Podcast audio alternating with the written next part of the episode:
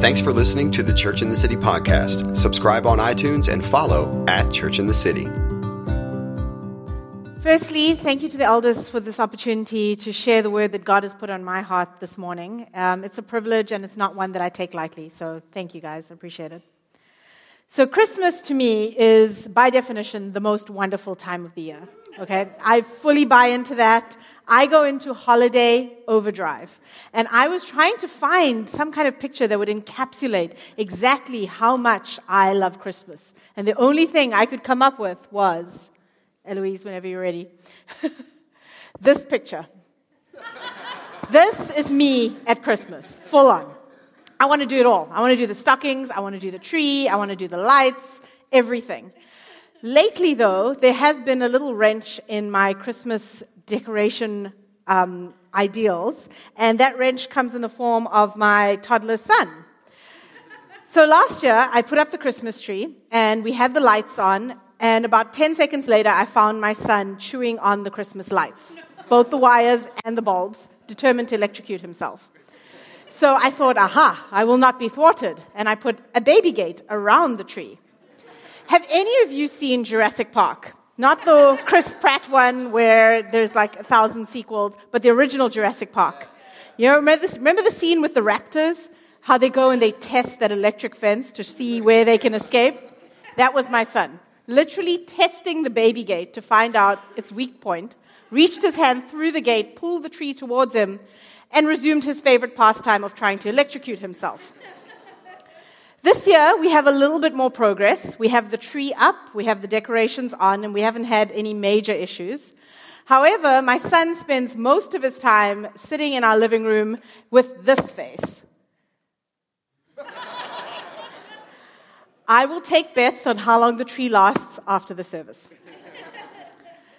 So, last week we had the incredible privilege of sitting under the ministry and teaching of Chanel Rousseau, who is a woman who, stro- who flows strongly in the prophetic. And one of the things that she so powerfully reminded us of is that God is always speaking, but we may not always be listening. She also reminded us that God speaks in many different ways through many different circumstances. This has proven to be true in my life, as God has recently used a health condition and my children to massage a deep truth into me. That is the truth of the love of the Father. Now, we have had the privilege at Church in the City of having many different people preaching from this pulpit. And with that variety comes excitement and comes a wonderful plethora of ways in which God speaks to us. But sometimes that can work against us, in that you might not be able to relate to the person bringing the word. In this case, you might not be a woman, you might not be a mother. But I encourage you, don't let how God spoke to me about this be the focus today. Let what God spoke to me be the focus. And don't discount what I say because you may not necessarily be in the same life space as I am. So let's just dive in. What was the truth that God revealed to me that He wanted me to share today? That is the truth of the love of the Father and how it is revealed to us in His Son, Jesus. I am the mom of three kids Nariah, who's five, our infamous Ephraim, who's almost two and a half, and Atara, who is now seven weeks old. When I was pregnant with Atara, our youngest, at around 20 weeks, I had a routine ultrasound. And during the ultrasound, they told me that it looked like my placenta was growing into my previous cesarean section scars, a condition known as placenta accreta. And the issue with this problem is that the placenta may not come out after baby comes out. And if the placenta doesn't come out, it can result in severe bleeding, hemorrhage as it's known, the medical term, and can result in death of the mother because you can't keep up with giving the blood back fast enough. When I met with my OB, she told me that there was something called the Accreta Protocol that they were going to institute. It sounds more like the title of a John Grisham novel. But basically, it involved having all kinds of medical specialties on standby for the operating room, including interventional radiology, surgery, hematology, oncology. It involved having 10 units of blood on standby in case they needed to give me blood back. And involved a lot of very scary things. So naturally, Matt and I were very freaked out. And we did the only thing that we knew we could do, which was to pray. And God was so faithful because when I went in for my ultrasound again two weeks after that, it showed that there was a beautiful space between the placenta and the scar. That God had miraculously, physically healed me. And my OB said, There's nothing you need to do. We don't have to do anything else. You're fine. You're clear. This is going to be a normal, routine cesarean section. Praise God. While he had healed me physically, the enemy had used that physical ailment to sow fear and anxiety into my mind. And so for me, even though the physical healing was complete, the spiritual and mental battle was just starting. I became so fearful that I was going to die at the time of my cesarean section. I was utterly convinced that that would be my last day on earth, that some kind of complication would arise that was unforeseen, and that would be the end. It didn't help that I had a series of three very vivid dreams about me dying in the weeks leading up to my cesarean section. It looked like my worst nightmare was going to come true that of being ripped away from my husband and my children, either through my death or through one of their demise. God was very faithful to heal me of this fear and anxiety days before the cesarean section, but that is something I will get to later.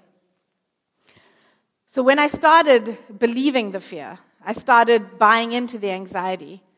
My heart literally broke in two as I contemplated my children growing up without their mother. These little people that Matt and I created, my baby girl and my precious boy, them not knowing who I was, them not knowing anything about me, and me not being able to guide them, to hold them, to kiss them, to cuddle them, to comfort them, I wouldn't be able to do any of that. In my desperation, I started composing goodbye letters to them.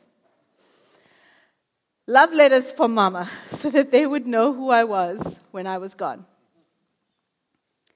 I wanted each one of them to know who I was. I wanted them to know the little things that I love sushi and I love princess movies and I hated snakes and I was a terrible dancer. I wanted them to know that there wasn't a single day that went by that I didn't thank God for them or pray for them. I wanted them to know who they were. I wanted my eldest Nariah to know that she was fearless and that she came from a long line of very strong women. I wanted my son to know that he was kind and thoughtful. And I wanted my youngest, someone who would I've never held, who I would have never been able to kiss or comfort, I wanted her to know that she got her name from a word of knowledge from Nariah. I wanted them to know who they were in God. I wanted to give them advice for their lives. I thought about every little situation and every big life moment their graduations, their weddings, the day that they would have children of their own. And I wanted to tell them so desperately this is what you would do in this situation, and I want to be there when you put on your wedding dress. I wanted to tell them how to walk into the call of God into their lives. And I wanted to teach them how to be courageous. Above all, I wanted them to know that Mama loved them, always and forever, no matter what. A letter seemed so inadequate at conveying all of this. And while I knew that Matt would tell them about me, it wasn't the same as me being there and being in their presence.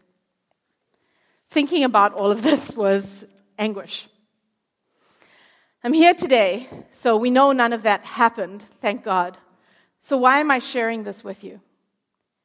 Because in praying for this morning and praying for what God wanted me to share, He brought that whole episode back to mind. He brought that sense of unquenchable longing for my children to know me.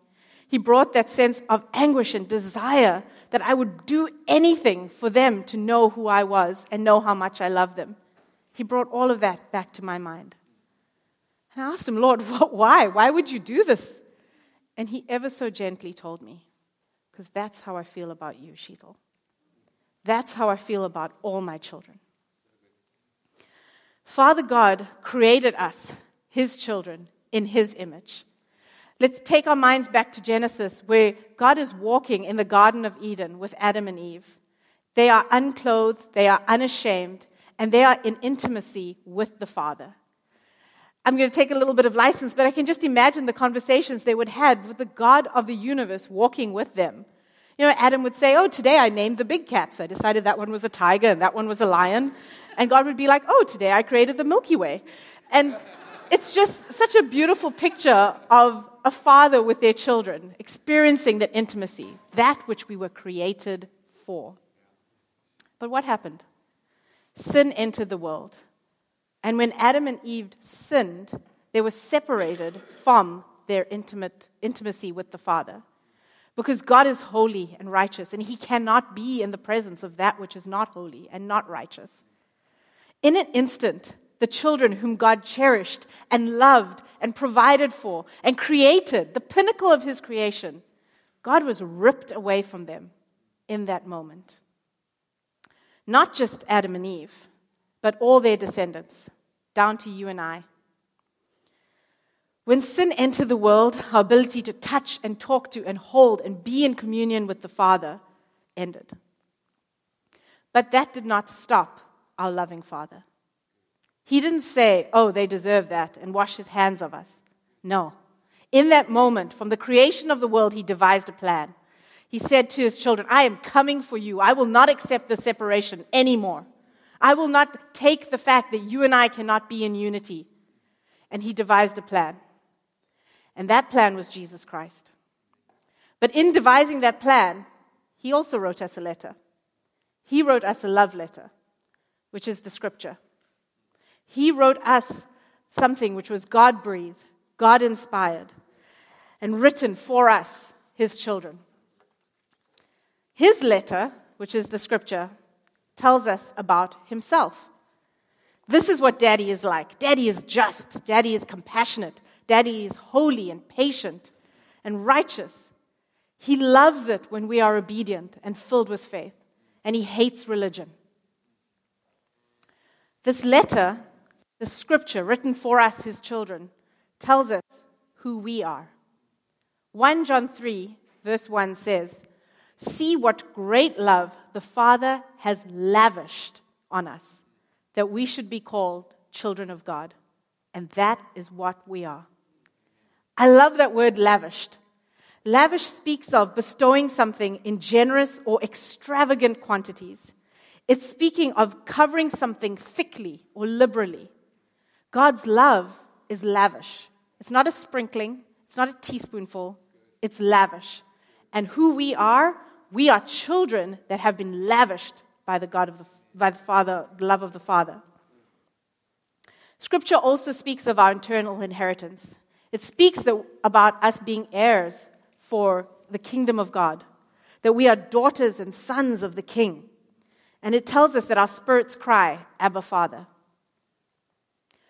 Scripture, God's love letter to us, also tells us how to live our lives in the big moments and the quiet ones, how to grow our character, how to grow in mercy and faith, and how to be more than conquerors, and how to be equipped for every good work.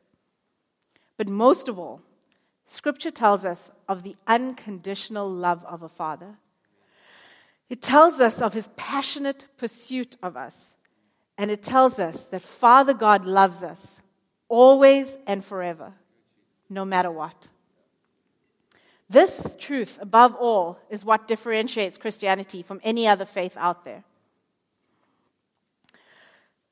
Christianity, or faith in Jesus, is a faith entered into, outworked, and sustained by one thing and one thing alone a loving Father. It's a Father who longs to be reunited with us more than we can imagine, a Father who loves us more than we can ever love Him, and a Father who has paid the ultimate price so that we can be in relationship with Him.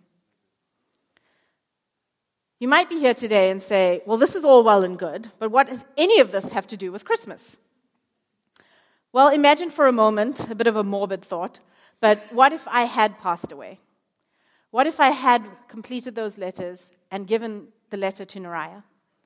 And Nariah, my eldest, held that letter with her name on it in my handwriting, knowing full well that letter was addressed to her and was from me. But what if she never opened that letter? What if she never read its contents, telling her about me and how much I loved her and giving her advice? Would that letter have been of any use to her in her life? No. Enter Jesus Christ. Jesus Christ is the Word of God made flesh that walks among us. God didn't just provide us a letter to read in the scriptures, He made that letter come alive and walk among us in this world so that we can not only read and know the love of God, we can experience it, the fullness of it in Jesus Christ. Without Jesus, that access to the, to the God who loves us and the Father heart of God is not available. It's just a letter that is unopened that we know should be there, but we can't partake of fully. The day Jesus was born, the day we celebrate as Christmas, that is the day that the Father's love was put on display. Isaiah 9, verse 6 to 7, is a prophecy about the birth of Jesus. And it says, For unto us a child is born, to us a son is given, and the government shall be upon his shoulder. And his name shall be Wonderful Counselor, Mighty God, Everlasting Father, Prince of Peace. Of the increase of his government, government and of peace there will be no end. On the throne of David and over his kingdom, to establish it and uphold it with justice and with righteousness from this time forth forevermore. The zeal of the Lord of hosts will do this. Jesus not only brought a demonstration of the love of the Father, but he also brought the wisdom of the Father, the power of the Father, the peace of the Father, and the rule of the Father. Why did he bring these things? To equip us, his children, to overcome anything that would keep us from the Father's love, anything that would oppress us or keep us from knowing who he was. So, how does Jesus demonstrate the Father's love to us? He does it by revealing three things. And, Steve, this is my Christmas present to you. They all start with the letter P. You're welcome. So, Jesus demonstrates the Father's love by revealing that the Father's love is persistent in pursuit of us. So that his children would not miss the coming of Jesus Christ, this opening of this letter to his children, he began to tell his children about Jesus centuries before he arrived. There are countless prophecies in Scripture written 700 years, 800 years before the birth of Jesus in extreme detail. Things about his crucifixion, things about his birth, things about what he would eat, curds and honey. Micah 5, verse 2 is an example of this. I won't read it, but it's essentially a prophecy about him coming from Bethlehem. When Jesus was born, he fulfilled each and every one of these prophecies, showing God the Father to be faithful. Even when the Israelites were disobedient, when the Israelites worshiped idols, they ran from God, they rejected God, God never changed. He never for a moment wavered from his plan of sending Jesus. He planned to re- his plan to reunite us with God the Father was set into motion, and nothing would dissuade him from doing that. This shows how persistent God is. Another way in which Jesus reveals the Father's love to us is that it shows that his love is passionate. I've heard it said that when you have a child, it's as though you have let your heart out of your body and allow it to walk around in the world. I find that to be true. And that's exactly what God did. He took his very heart and let it walk around in the world in the form of Jesus. But he didn't just do that for Jesus to experience glory, he did it knowing full well that Jesus was going to experience suffering. What kind of passionate love is that? That a father who loves his child so much would let that child experience torture. For who? For you and I For you and me. Jesus was God with us, God's own heart in this world. 1 John 4, verse 9 says, This is love. Not that we loved God, but that He loved us and sent His Son as an atoning sacrifice for us. Even though we were responsible for causing the separation between God our Father and us, God is the one who repaired it and He paid the ultimate price to do it, requiring nothing from us. He didn't do it because we were good children who obeyed Him perfectly and deserved it. Romans 5, verse 8 reminds us that while we were still sinners, Christ died for us. What greater demonstration of passionate love that a father would send a son to die for those who are undeserving? Another way in which Jesus demonstrates the Father's love is that it shows us that the Father's love is powerful. Jesus' birth was a miracle. He was born of a virgin, fully man and fully God. Centuries later, theologians are still trying to figure that out. That's something only the power of God could do. Jesus, during his lifetime, moved powerfully in miracles, signs, and wonders. And he demonstrated to us what can happen when we are in perfect communion with the Father and the Spirit. John 5, verse 19 to 20, shows us what this looks like. And it basically tells us that whatever the Father does is what Jesus does. If we take it from verse 20, it says, For the Father loves the Son and shows him all that he himself is doing. And greater works than these he, will he show him, so that you may marvel.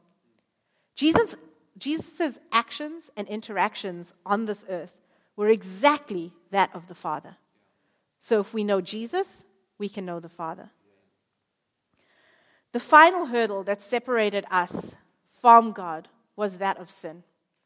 And on the cross, every sin that any of us has ever committed, is currently living in, or will ever commit was laid on Jesus. The sin of the whole world. And in that moment, Jesus looked to his father and cried out, My father, my father, why have you forsaken me? Because God turned his face away from him. Why did a loving father forsake the son he loves so much? So that you and I will never, ever have to be forsaken. God will never turn his face from us.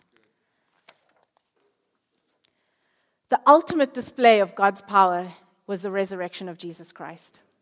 God dealt a final blow to death itself, saying that even death cannot keep me from my children, because now they can be with me for eternity. Jesus' birth was the culmination of the plans and promises of God, showing the Father's love to be persistent, passionate, and powerful. So, why do we celebrate Christmas? Because when Jesus entered the world, he made it possible for us to experience that love of the Father for eternity. What greater reason is there to celebrate? As I mentioned earlier, God did deliver me from my fear and anxiety before my cesarean section. And it didn't happen through prayer and fasting, although I did pray. I'm a terrible faster, so I didn't do that. Um, and it didn't happen through a prophetic word. It happened in a quiet moment while I was driving my car. I suddenly felt God speak the love of the Father over me. And more importantly, He spoke the love of the Father over my children reminding me that He loved them more than I could ever love them. And I could trust that love and know that they were in safe hands, no matter what would happen. In that moment, perfect love cast out fear in me. And John 4, verse 18 to 19 says, There is no fear in love, but perfect love drives out fear, because fear has to do with punishment. The one who fears is not made perfect in love. We love because he first loved us. The hold the enemy had over my mind to cause fear and anxiety was broken, and was broken by the perfect love of a father. Maybe some of you here today know the song Jesus Loves Me. You know the kids' song, Jesus Loves Me, this I know. Yep. This is why I'm not on the worship team. Um, we all know that song to be a children's song. But sometimes we can take that truth, that Jesus loves me, to be a truth only for children as well. We might think that as we mature in our faith, somehow we graduate from needing the Father's love, that we graduate on to things that we can do for the Father instead. However, the reality is we never mature out of needing the Father's love. That true maturity in the faith is actually finding new depths within the Father's love. And it's out of this place of love that comes the most powerful ministry, whether it be the prophetic or evangelism or hospitality. Those things all hinge on one thing us knowing the love of the Father and knowing that He has that same love for someone else. It points to one of our ethics here at Church in the City in that love is the difference. If you're here today and you've never had the opportunity to know God as your Father, you might think that Christianity is a bunch of rules and regulations that it's all about doing the right thing and following a plethora of different doctrines. I hope you know today that it's, that could not be further from the truth. That Christianity is one thing and one thing alone it's a relationship with the Father who created you. We are made of flesh, which is finite and has a sell by date, and we're also made of spirit, and that spirit is eternal. There is only one thing our spirit cries that's Abba, Father. And Abba is Aramaic for father. So it cries out constantly, Father, Father. There is only one thing that will satisfy that cry, and that is the Father Himself. If you've never had that opportunity to reunite with God the Father and satisfy the cry of your spirit, it would be my privilege to pray with you today. All you have to do is just stick up your hand, and I can lead you in a prayer right now. If you prefer, you can come at the end of the service towards the front. There'll be someone there to pray with you. But I would like to make space now. If there is someone here who hasn't had that opportunity to reunite with their father in that way, if you could just stick your hand up, I'd love to pray with you right now.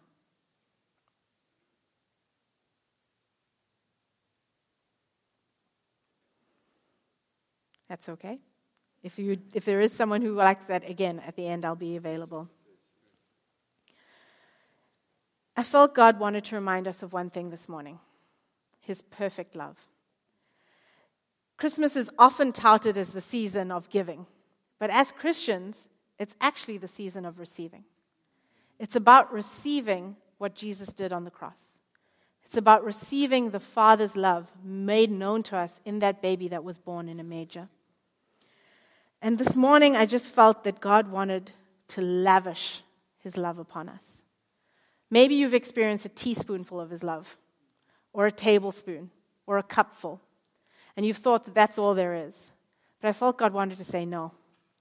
There is an abundance, overflowing, more than we could ever imagine available of his love that he wants to saturate us in today. I was wondering if the worship team could come up if they have a minute. I just felt God say that in that place of saturation in His love, in that place of overflow and abundance, that He will rain down on us. In that place, there is no space for fear. There is no space for disease. There is no space for anxiety. That the love of the Father casts out all those things. Often we think it's a season of doing, that we have a list that has to get accomplished. But this is one thing that doesn't require us doing. It requires us receiving. And all we have to do is posture ourselves in a way that says, Father, won't you come? Won't you come and show me your love? Won't you come and lavish upon me that which you always have wanted to lavish upon me? Not in sprinkles, Father. Not in small measures, Lord, but in abundance, Father. In abundance, like we've never felt or seen before. Father, won't you come? Won't you come and wash over us, Lord? The one thing I always call Nariah is my baby girl. And she's asked me after Tara was born, Mama, am I still your baby girl? And I've told her, Nariah, whether you're five or 500, you will always be my baby girl. Because it speaks of her position, which will never change that of my daughter. And it's because of her position as my daughter that I love her and I lavish my love upon her. This morning, I just felt that phrase for the women in the room. I felt the Father wanted to speak over you, my baby girl. My baby girl, because that is who you are. Father, we just thank you that we are always your children, Lord. That we can expect your love, we can expect your freedom we can expect your power because you are the Father that loves us. Pray that you would come in this place, Father, that you would minister, Lord, that you would lavish your love upon your baby girls, upon your sons in this room, Lord God. Thank you, Jesus.